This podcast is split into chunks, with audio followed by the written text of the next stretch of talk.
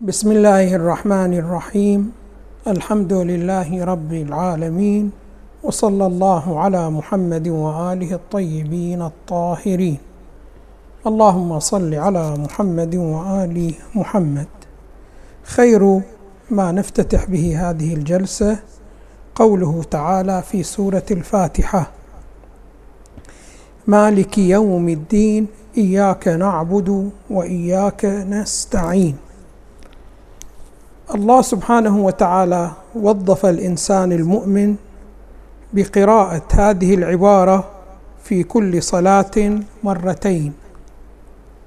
الركعة الأولى والركعة الثانية حين يقرأ سورة الفاتحة يقرأ من ضمنها مالك يوم الدين إياك نعبد وإياك نستعين.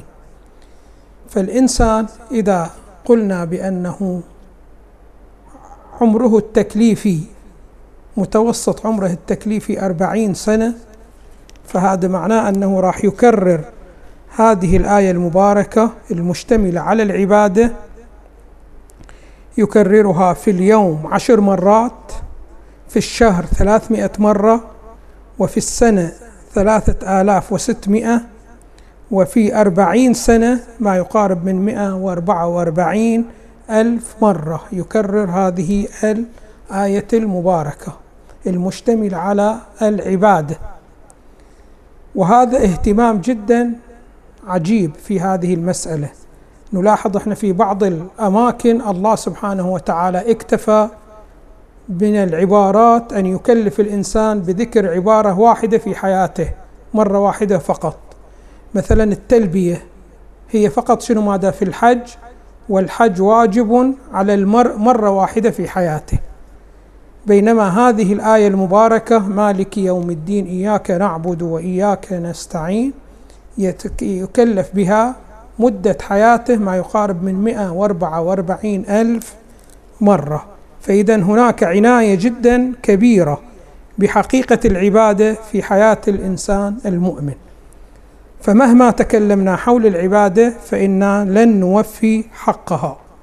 هذه المسألة شنو ماذا المسألة الأولى. المسألة الثانية التي أريد أن أتعرض لها أنه العبادات تذكر في الكتب الفقهية وكذلك تذكر في الكتب الأخلاقية. عندنا مثلا الكتاب الأخلاقي الأول جامع السعادات. من مصنفات الإمامية وعندنا كتاب المحجة البيضاء الأول إلى النراقي رحمة الله عليه والثاني إلى الفيض الكاشاني رحمة الله عليه. نلاحظ بأنه يتعرضان كلاهما إلى الكلام حول العبادة سواء كانت عبادة الحج أو عبادة الصلاة أو عبادة الصوم. كذلك الشيخ الناراقي رحمة الله عليه أيضا يتعرض في كتاب جامع السعادات. وكذلك إذا لاحظنا الرسائل الرسائل العملية أيضا نلاحظ أن الفقهاء رضوان الله عليهم وحفظ الله الباقين يتعرضون أيضا لما يرتبط بالعبادات. ولكن الغاية والمقصد يختلف. عندما يتعرض الفقيه في الرسالة العملية إنما يتعرض إلى العبادات من باب المبرئ للذمة. وعندما يتعرض علماء الأخلاق في كتبهم لأسرار العبادات وإلى ما يرتبط بالعبادات فإنهم يتكلمون حول العبادة التي يقبلها الله سبحانه وتعالى. والحيثيتان تختلفان. فإن الإبراء إلى الذمة معناه شنو؟ هذا السقوط عن العهدة وأما بالنسبة إلى القبول فهو عبارة عن مرتبة وبيان للمعاني التي يحتاجها الإنسان المؤمن أن تكون صلاته متوفرة عليها حتى يقبلها الله سبحانه وتعالى بأحسن القبول. اذا يختلف الطرح الفقهي للعبادة عن الطرح الطرح الأخلاقي للعبادة. المسألة الأخرى التي أريد أن أتعرض إليها أن هناك فرق بين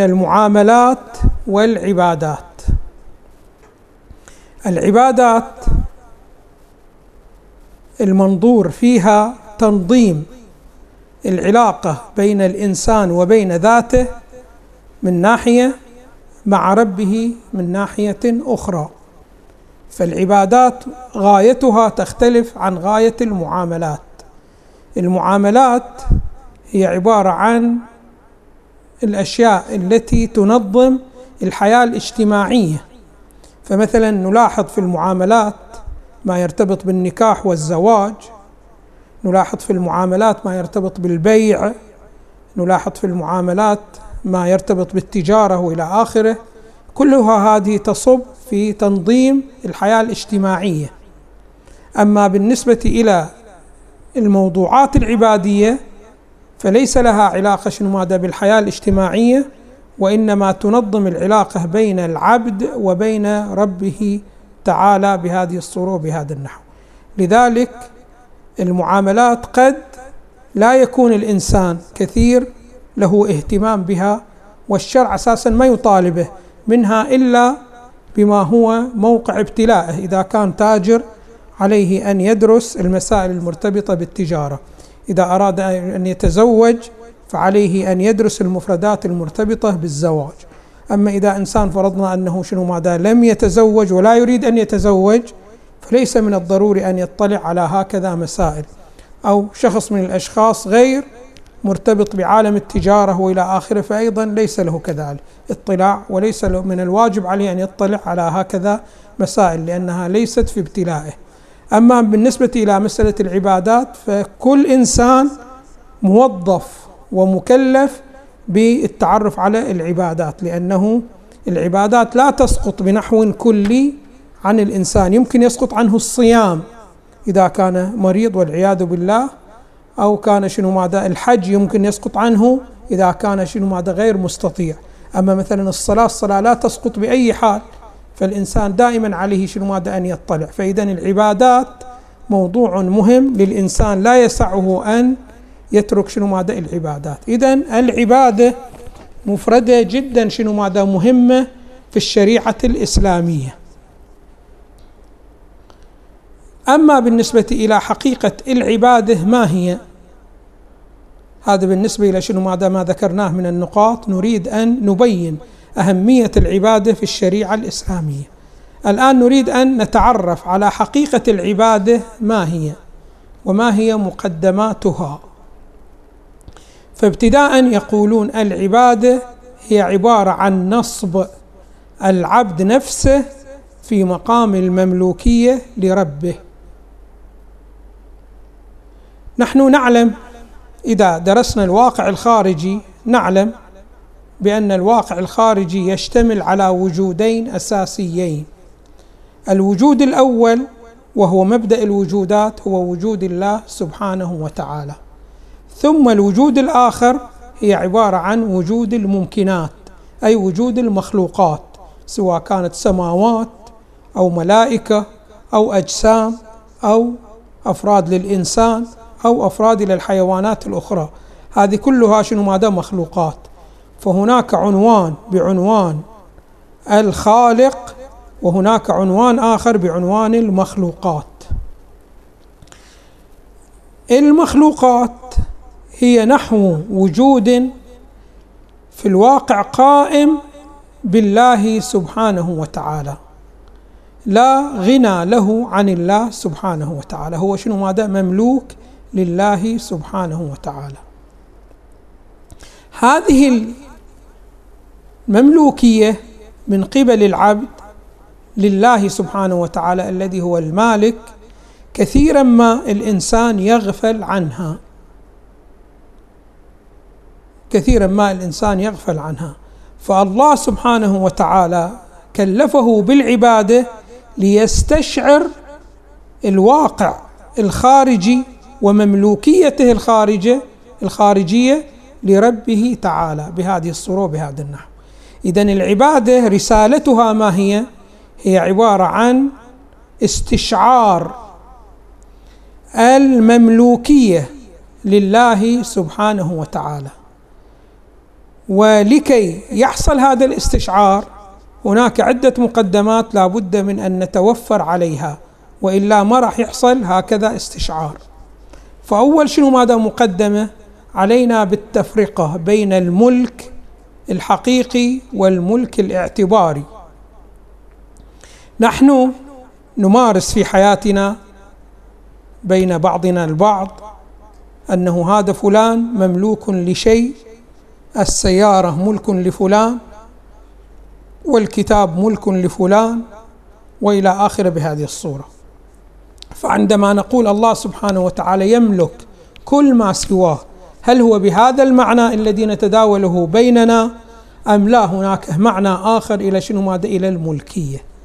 فهنا نريد إحنا نستشعر الملكية فابتداء لا بد من معرفة معنى هذه الملكية. ما هي هذه الملكية؟ يقول أهل التحقيق بأن الملكية على نحوين. عندنا ملكية حقيقية وملكية اعتبارية. ما هي الملكية الحقيقية؟ الملكية الحقيقية هي عبارة عن نحو قيام وجود المملوك بوجود المالك. هذه الملكية هي شنو؟ ماذا هي الحقيقية؟ فمثلا الآن إن نحن عندما نملك كل واحد منا يملك قيامه ويملك علمه ويملك قدرته بمعنى أن هذه القدرة وهذا العلم وهذا القيام قائم بي وجودا فما يمكن أن يتحقق في الخارج إلا وهو متعلق بي ومتقوم بي. هذا يعبر عنه بالملك التكويني أو بالملك الحقيقي وهذا ما يستطيع أن ينفصل المملوك عن المالك. هذا هو عبارة عن الملك الحقيقي. وعندنا الملك الاعتباري وهو الذي يفيد جواز التصرف. ويفيد الاختصاص بالتصرف. عندما تقول هذه سيارتي ملكي أنا مو معنى أن لها وجود على نحو وجودها يقوم بوجودي. لا مو بهذه الصورة. والدليل على ذلك أنه يجوز أن المالك يعدم والمملوك ما زال شنو ماذا باق. والذي يتقوم من ناحية الوجود لا يجوز أن يقومه يكون معدوم. الذي يقومه يكون معدوم وهو يكون شنو ماذا موجود بهذا النحو لا. الملك الاعتباري مثل شنو ماذا ملكي للسيارة. معنى هذا الملك أنه لا يجوز لآخرين التصرف في السيارة إلا بعد إجازتي وإذني. أما أن تصرفي أنا فهو ليس موقوف على اجازه شيء آخر. هذا هو عبارة عن شنو ماذا عن الملك الاعتباري. الآن عندما نقول أن الله سبحانه وتعالى مالك لكل ما سواه فالمراد هو الملك الحقيقي الملك التكويني. أي أنه شنو ماذا؟ كل ما في الكون هو قائم من حيث الوجود بالله سبحانه وتعالى. فلذلك لا يجوز لهذا المعلول أو لهذا المخلوق أن يكون شنو ماذا؟ باقي والمقوم له يكون شنو ماذا؟ ليس موجودا. هذا شنو ماذا؟ محال. وإنما طالما هو موجود أساسا حقيقته أنه متقوم بالخالق تعالى بهذه الصورة. هذا الملك هو شنو؟ ماذا الملك التكويني. الله سبحانه وتعالى يملك كل ما سواه ملك تكويني. معناه أن كل الوجودات لكل ما سواه قائمة من حيث الوجود بالله سبحانه وتعالى. هذه حقيقة في الواقع الخارجي. وكل مخلوق يعني مو فقط الإنسان كل مخلوق سواء كان ملك أو كان شنو ماذا إنسان سواء كان نفس أو كانت شنو ماذا جسم وسواء كان نبي أو شنو ماذا وصي أو رجل عامي من الناس ما يفرق. كلهم متقومين من حيث الوجود بالله سبحانه وتعالى. والله سبحانه وتعالى مالك لكل مخلوقاته ملك تكويني ملك حقيقي. ولكن المشكلة بأنه المخلوق يغفل عن هكذا أمر. فلذلك يتصرف في الأشياء وكأنه موجود مستقل قائم بذاته لا علاقة له بالله سبحانه وتعالى. فالله سبحانه وتعالى جعل هذه العبادة حتى يستشعر الإنسان هذه المملوكية له في الخارج. فإن الكثير كما هو الملاحظه الآن يتصرف تصرفات وكأنه هو المالك لذاته والمالك لصفته والمالك لفعله. فلا يسأل الله سبحانه وتعالى ماذا يريد أو إلى آخره من هذه المسائل. والسبب هو ماذا؟ السبب أنه لا يستشعر هكذا شنو ماذا مملوكية. يمكن إذا تتكلمه بالبحث العلمي يؤمن بهذا الشيء ولكن الإيمان شيء وإيصال المعلومة إلى القلب شيء آخر. فإنه لا يكفي أن يكون عندك دليل علمي على أن الله سبحانه وتعالى هو الخالق لك وهو المالك لك. هذا ما يكفي. وإنما هذه المعلومة يقولون لا بد أن تنزلها من الرأس ومن العقل إلى من؟ إلى القلب.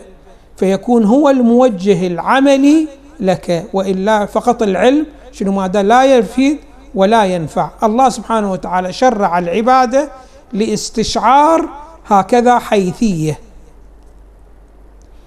فإذا شنو ماذا؟ العبادة وظيفتها استشعار الحقائق الكونية في الخارج وخصوصا أنه الإنسان مملوك في الواقع الخارجي والله مالك له. هذه مسألة يجب شنو ماذا؟ أن نلتفت إليها. المسألة شنو ماذا؟ الثانية المرتبطة بهذه الحيثية أيضا بأن الله سبحانه وتعالى عندما نقول مالك مالك لكل مخلوق فماذا يملك منه؟ نحن عندما نشاهد المخلوق نشاهد المخلوق عند شنو؟ ماذا ثلاث حيثيات. عندك ذاتك وعندك صفتك وعندك فعلك.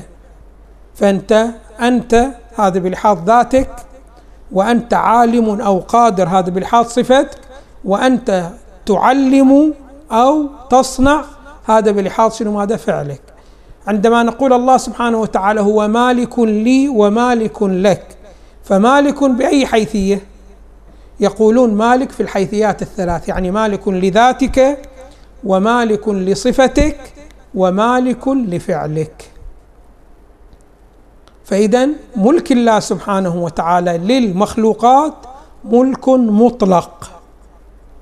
ويترتب على هذا الملك المطلق أنه لا يجوز للمملوك أن يتصرف في أي حيثية من هذه الحيثيات إلا بعد رضا المالك. لا يجوز أن يتصرف. فالآن شنو ماذا؟ أنت تريد مثلا شنو ماذا؟ أن تتصرف بعض التصرفات الراجعة للذات.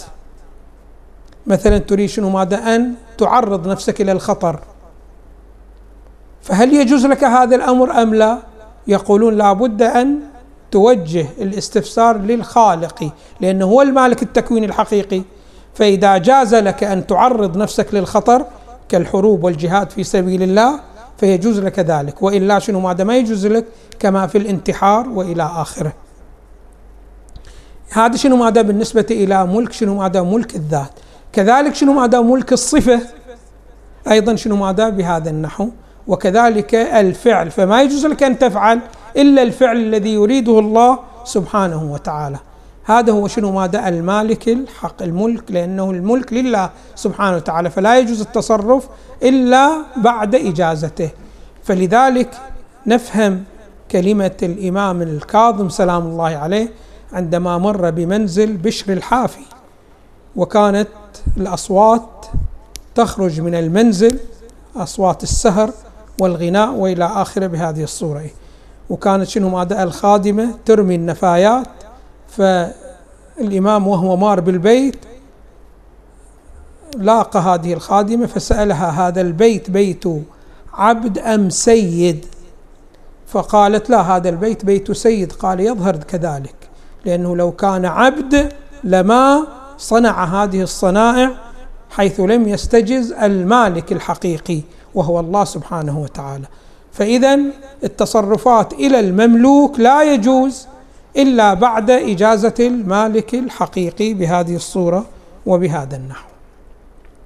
الأمر الآخر الذي أريد شنو ماذا أن أذكره هنا. نحن إن شاء الله فيما سيأتي راح نتكلم حول فلسفة العبادة. فلسفة العبادة أيضا من الموضوعات المهمة جدا جدا ولها فائدة جدا كبيرة وهي مسألة الارتقاء بالعبادة. إحنا ذكرنا بأن الله سبحانه وتعالى يهتم بالعبادة جدا كثير ولذلك قلنا بأنه كلف الإنسان في كل يوم أن يقف أمام ربه بذلك الاستعداد التام ويذكر مالك يوم الدين إياك نعبد وإياك نستعين عشر مرات لا على على الأقل. هذه إذا ما حسبنا شنو ماذا النوافل وإلى اخره فقط شنو ماذا الفرائض التي هي واجبة على الإنسان. اذا شنو ماذا العبادة؟ عنصر جدا شنو ماذا مهم. نحن نعلم بأن العبادة قابلة للارتقاء. وكل العبادات هي قابلة للارتقاء. فالإنسان أول ما وضع عليه قلم التكليف مثلا عمره 15 سنة وصلى تلك الصلاة. الآن بعد أربعين سنة أو أكثر أو أقل يجب أن لا تكون هذه الصلاة التي يأتي بها الآن مشابهة لتلك الصلاة من حيث المنزلة ومن حيث القيمة الحقيقية. وإنما عليه أن يرتقي شنو ماذا؟ بالصلاة. الارتقاء بالصلاة لا يمكن إذا ما يتأمل ويتفكر في مسألة فلسفة هذه العبادة. فإنه عندما يطلع على فلسفة العبادة يطلع على أن هذه الصلاة مقبولة بأي مقدار من المقادير. مثلا أحد الأشخاص جاء للإمام الصادق سلام الله عليه قال له أنا كم أصلي؟ أصلي صلاة كثيرة. ولكن لا أعلم أن الله سبحانه وتعالى هل يقبل هذه الصلاة أم لا يقبلها. فقال له انظر إلى صلاتك هل تأمرك بالمعروف وتنهاك عن المنكر أم لا؟ هنا الإمام يبين فلسفة الصلاة ومقصد من مقاصد الصلاة. لماذا تصلي؟ تصلي كما يقول القرآن لتأمرك بالمعروف ولتنهاك عن المنكر.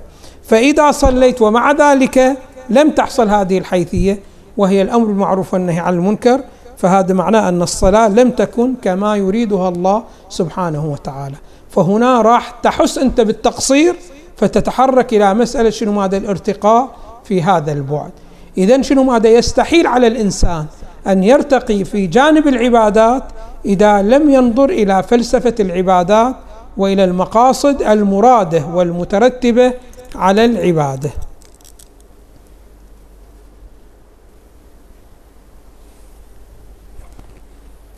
الأمر الآخر الذي أريد أن أتعرض إليه في هذه المقدمة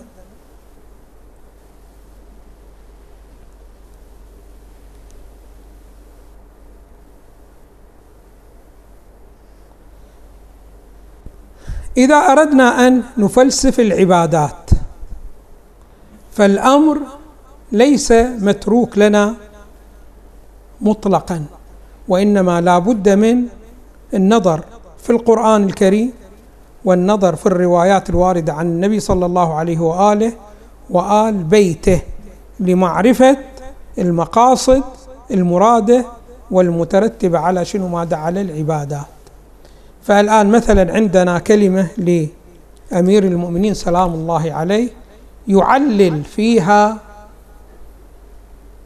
تشريع الصلاة. لماذا؟ الله سبحانه وتعالى أمرنا بالصلاة. فيبين الإمام هناك هذه المسألة أن الله سبحانه وتعالى فرض فرض الصلاة على العبد ليتنزه عن الكبر تكبر معناه أن الصلاة شنو هذا داعية للإنسان؟ أن شنو ماذا يبتعد عن التكبر. وكذلك عندنا في القرآن أن الصلاة للأمر بالمعروف والنهي عن المنكر. ولكن هذه الصلاة لن تكون آمرة بالمعروف وناهية عن المنكر وكمصلح ذاتي في الإنسان إلا بعد أن تكون الصلاة صلاة صحيحة. وهي شنو ماذا؟ الصلاة المشتملة على ذكر الله سبحانه وتعالى. للأسف الشديد إحنا الكثير من عندنا شنو ماذا؟ يصلي وما يتوجه في صلاته إلى الله سبحانه وتعالى.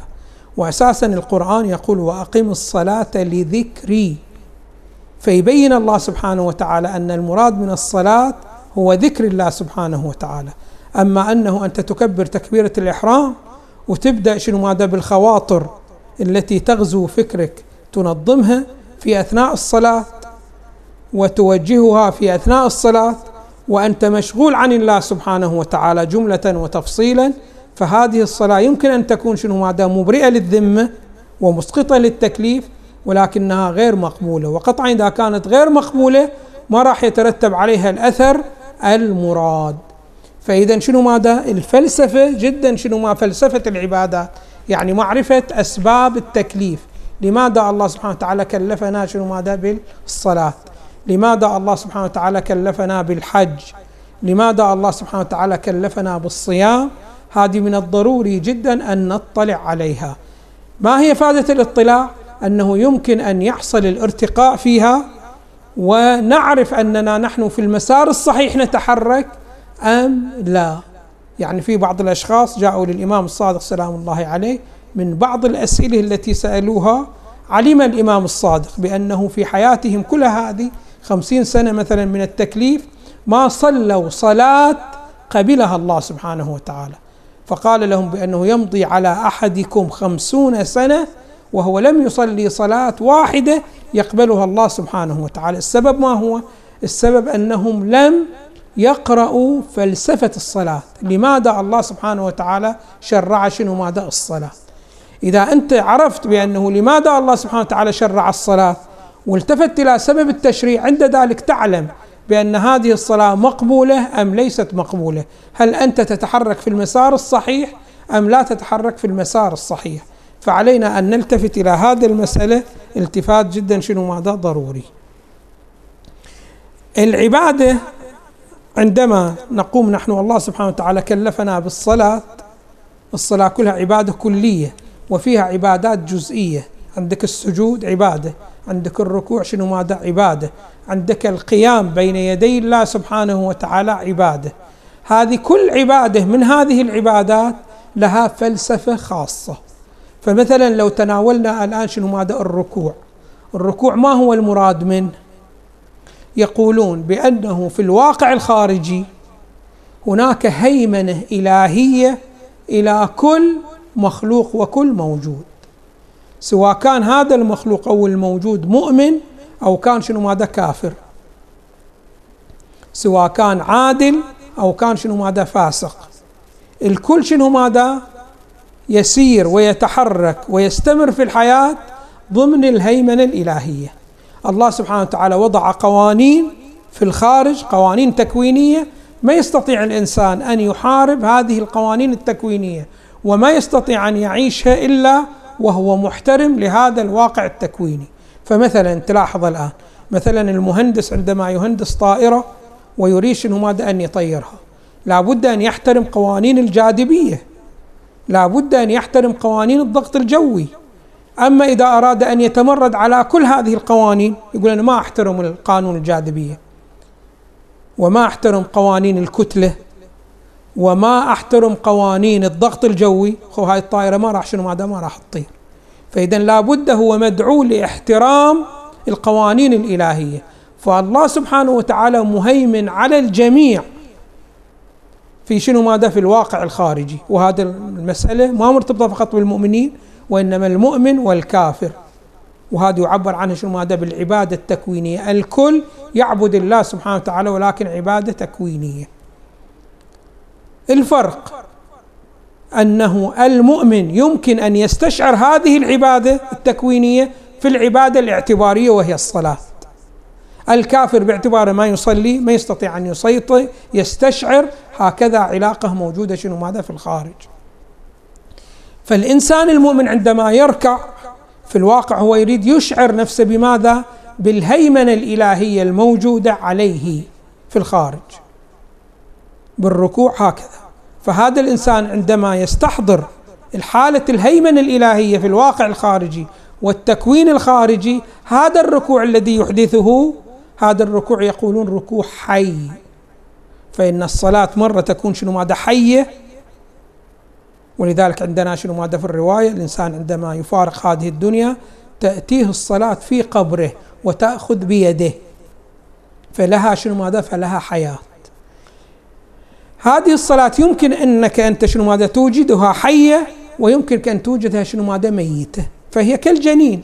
الجنين يمكن أن يكون حي في بطن أمه ويمكن أن يكون شنو ماذا ميت لا أثر له في بطن أمه. كذلك شنو ماذا هذه الصلاة يمكن أن توجدها حية إذا كانت شنو ماذا استشعار للعبودية الخارجية واستشعار للواقع الإلهي في الخارج واستشعار للواقع العبودي للإنسان عند ذلك تكون هذه الصلاحية وإلا فهي صلاة شنو؟ ماذا ميتة. وهكذا السجود أيضا لاستشعار حقيقة تكوينية في الخارج. كل العبادة كل جزئيات العبادة شنو؟ ماذا بهذه الصورة وبهذا النحو. الأمر الآخر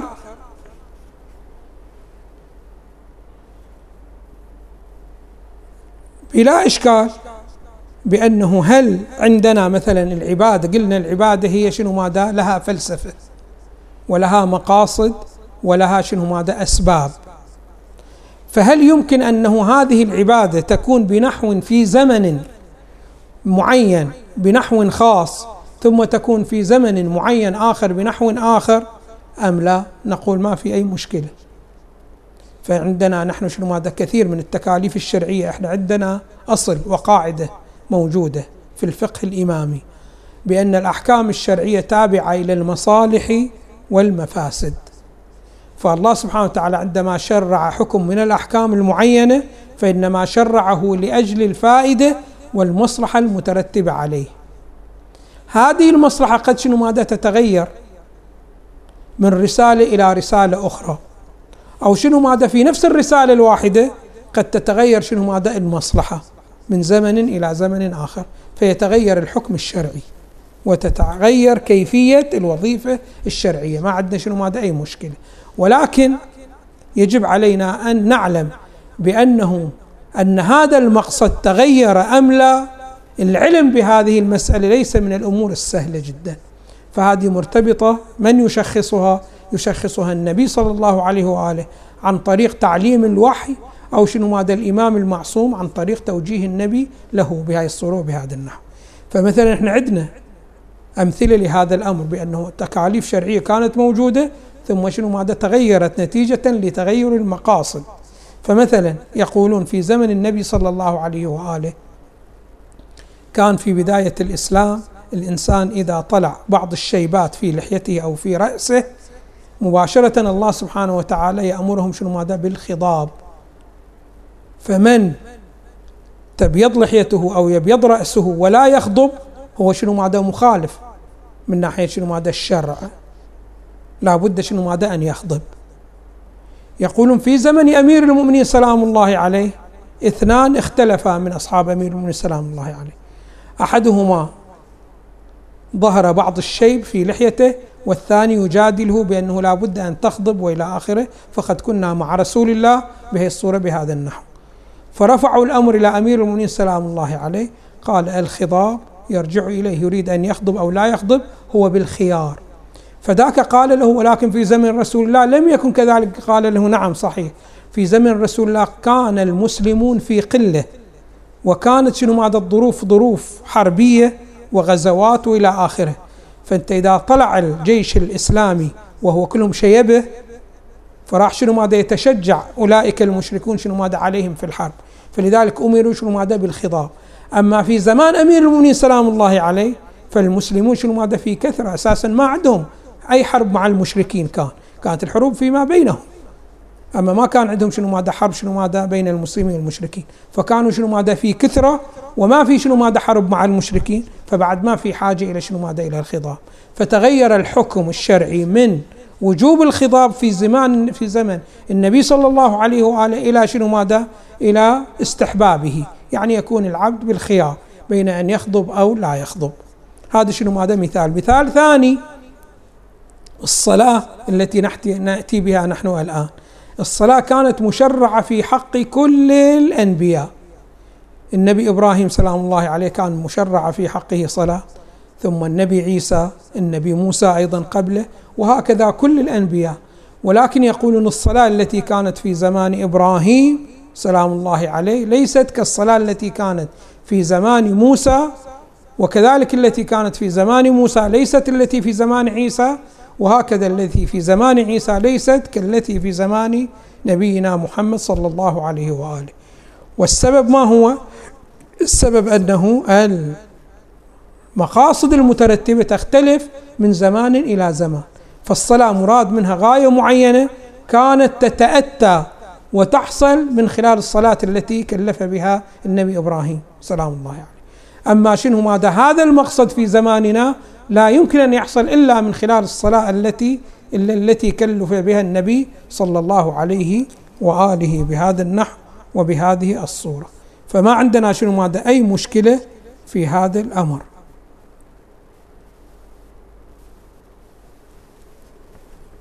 الأمر الآخر الذي أريد أن أتعرض له أن الإنسان إذا أراد أن يتعرف على المقاصد مقاصد العبادات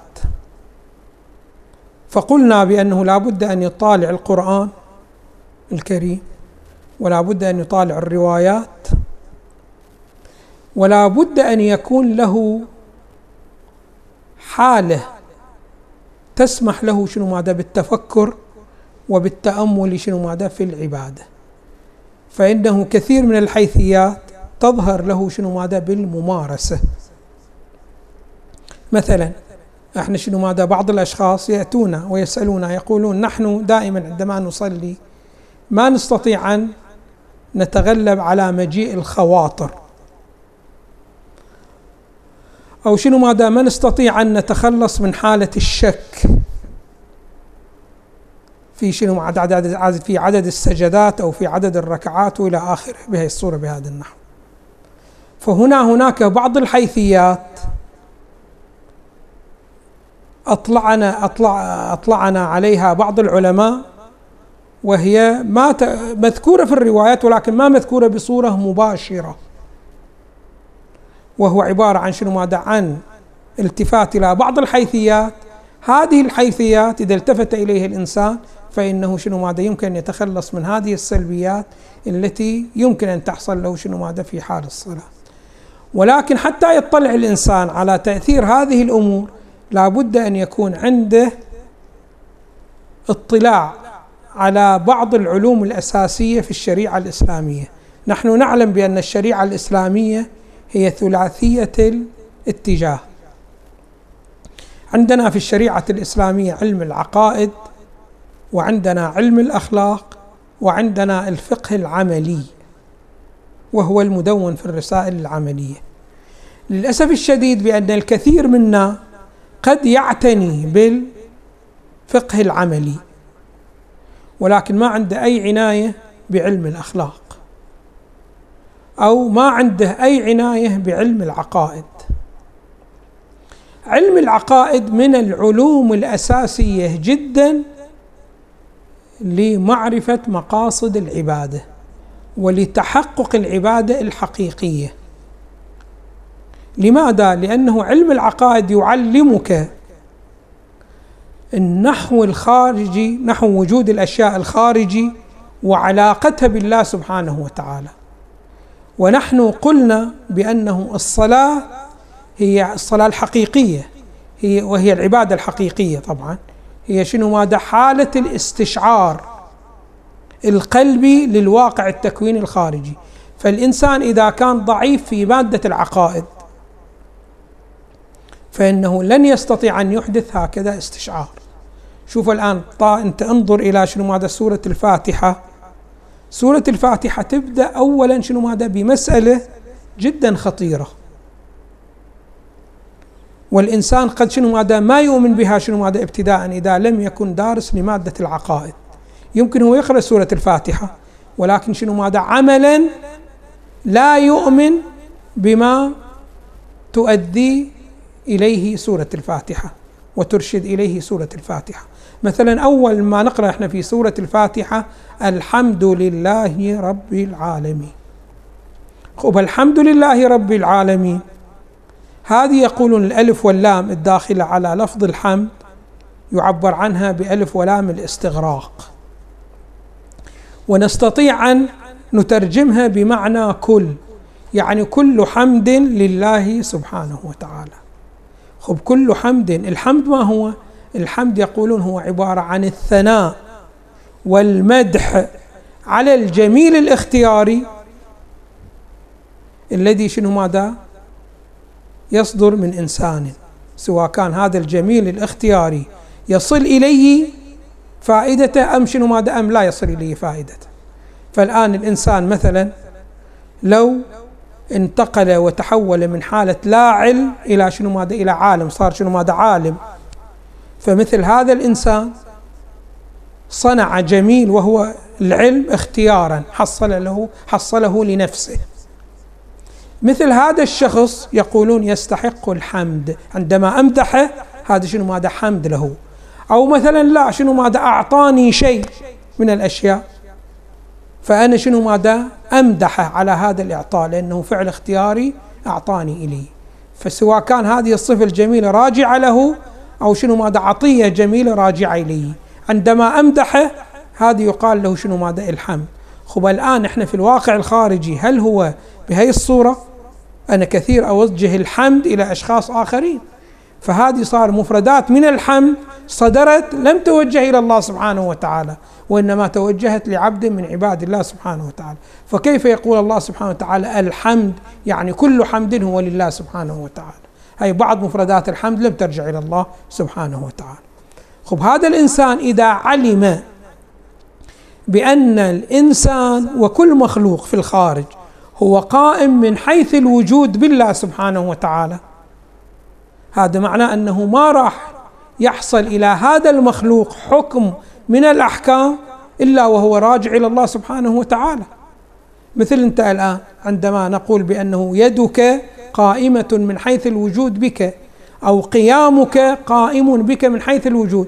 ما نستطيع نحن نعطي وصف ما نستطيع أن نعطي وصف إلى القيام. مثلا هذا القيام جميل وهذا الجميل ما نوصفك أنت به يستحيل كذا هذا الأمر ففي الواقع إحنا إذا مدحنا ووجهنا الثناء لغير الله سبحانه وتعالى في الحقيقة هو متوجه شنو ماذا إلى الله سبحانه وتعالى لماذا؟ لأن الله سبحانه وتعالى هو الوجود الذي يتقوم كل الوجودات به بهذه الصورة وبهذا النحو فإذا شنو ماذا؟ هنا إذا فهمنا هذا المطلب العقائدي نستطيع أن شنو ماذا؟ نؤمن ونشعر القلب بأنه واقعا كل حمد لله سبحانه وتعالى.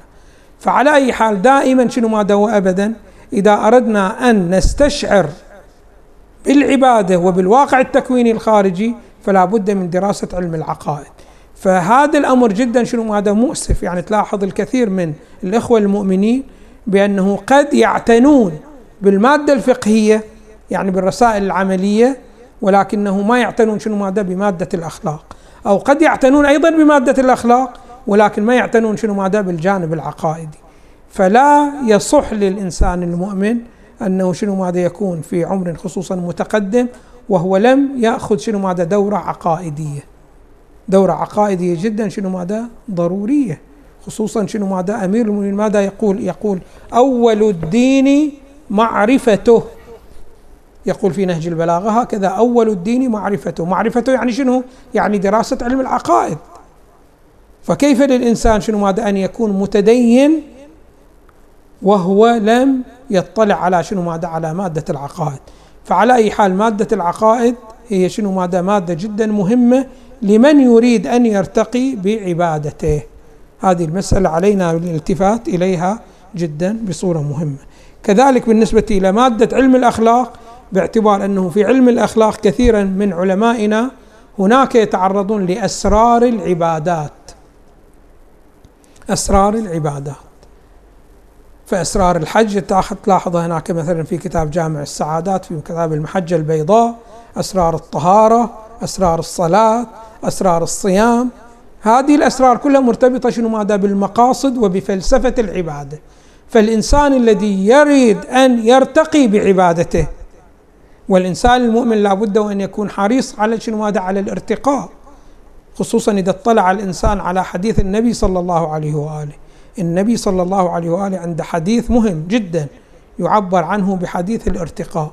ما هو هذا الحديث؟ يقول النبي صلى الله عليه وآله من تساوى يوماه فهو مغبون. يعني أمس صلى الصلاة واليوم صلى الصلاة ولكن هذه الصلاة لم يرتقي فيها وإنما الصلاة كانت أمس بمقدار خمسين في المئة توجه فيها اليوم شنو ماذا؟ بنفس المقدار لم يتراجع ولم يتقدم. يقول النبي صلى الله عليه وآله هذا مغبون يعني ما عنده حظ ما موفق. ثم شنو ماذا؟ يفرض صورة ثانية ومن كان أمسه خيرا من يومه. يعني أمس كان متوجه في الصلاة مقدار خمسين في المئة ولكن اليوم شنو ماذا؟ نقص وصار شنو ماذا؟ أربعين في المئة. يقول النبي في حقه هذا ملعون يعني مطرود من رحمة الله سبحانه وتعالى والعياذ بالله. ثم يقول وأما الشخص الذي شنو ماذا؟ لا كان يومه أفضل من أمسه. يعني أمس كان صلاته مشتملة على توجه بمقدار 40% اليوم لا بمقدار 50% يقول هذا شنو؟ ماذا مرحوم. فالنبي صلى الله عليه وآله يدعو الإنسان المؤمن دائما إلى شنو؟ ماذا حالة الترقي. وحالة الترقي تحتاج إلى شنو؟ ماذا إلى الاطلاع على الأسرار والمداومة على هكذا اطلاع حتى يحدث حالة شنو؟ ماذا حالة الإستشعار. فإن الإنسان تعرفون بأنه كثيرا خصوصا في زماننا هذا المشاغل جدا كثيرة والملهيات جدا شنو؟ ماذا كثيرة. فالإنسان إذا أراد أن يهتم بجانبه المعنوي يحتاج إلى أضعاف مضاعفة لما كان يحتاجه الأوائل. فلا بد أنه من ينظر في حال الأوائل الاشتغالات كانت جدا شنو ماذا أقل بكثير مما هو الآن نحن مشتغلين فيه. فإذا كانوا ذلك أولئك يشتغلون بمقدار من الوقت. الآن هذا المقدار شنو ماذا ما يمكن أن نستفيد منه بل لابد علينا شنو ماذا أن نضاعفه. هذه الحيثيات إذا التفتنا إليها يمكن شنو ماذا؟ أن نرتقي بعباداتنا. وإلا إذا ما التفتنا إلى هذه الأمور فلا فلسنا ممن دخل البيوت من أبوابها. الذي يريد أن يرتقي في حال الصلاة وإلى آخره بهذه الصورة. فأنتم لا تظنون بأن الإمام أمير المؤمنين سلام الله عليه الذي كان إذا عمل عمل عبادي يصل هذا العمل العبادي بأنه يرجح بعمل الثقلين يرجح على عمل الثقلين الإنس والجن. لماذا يرجح؟ يرجح لهذه الخلفية المعرفية التي شنو ماذا يدعم بها هذا العمل العبادي. والا هي لا تظنون بأنه صلاة أمير المؤمنين سلام الله عليه تختلف عن صلاتنا لا. ولا ركوعه يختلف عن شنو ماذا عن ركوعنا. ولا سجوده يختلف عن شنو ماذا عن سجودنا. ولكن وراء هذا السجود والدافع له خلفية علمية واستشعار لهذه العبادة. هذا الاستشعار نحن نفقده. والسبب ما هو؟ السبب لأنه ما جئنا من نفس الباب الذي جاء منه أمير المؤمنين سلام الله عليه. فالمنزله التي نالها أمير المؤمنين سلام الله عليه مفتوحة إلى كل الناس. ولكن المشكلة هو هكذا بأنه أمير المؤمنين جاء من الباب المناسب لها نحن لم نأتي من الباب المناسب لها.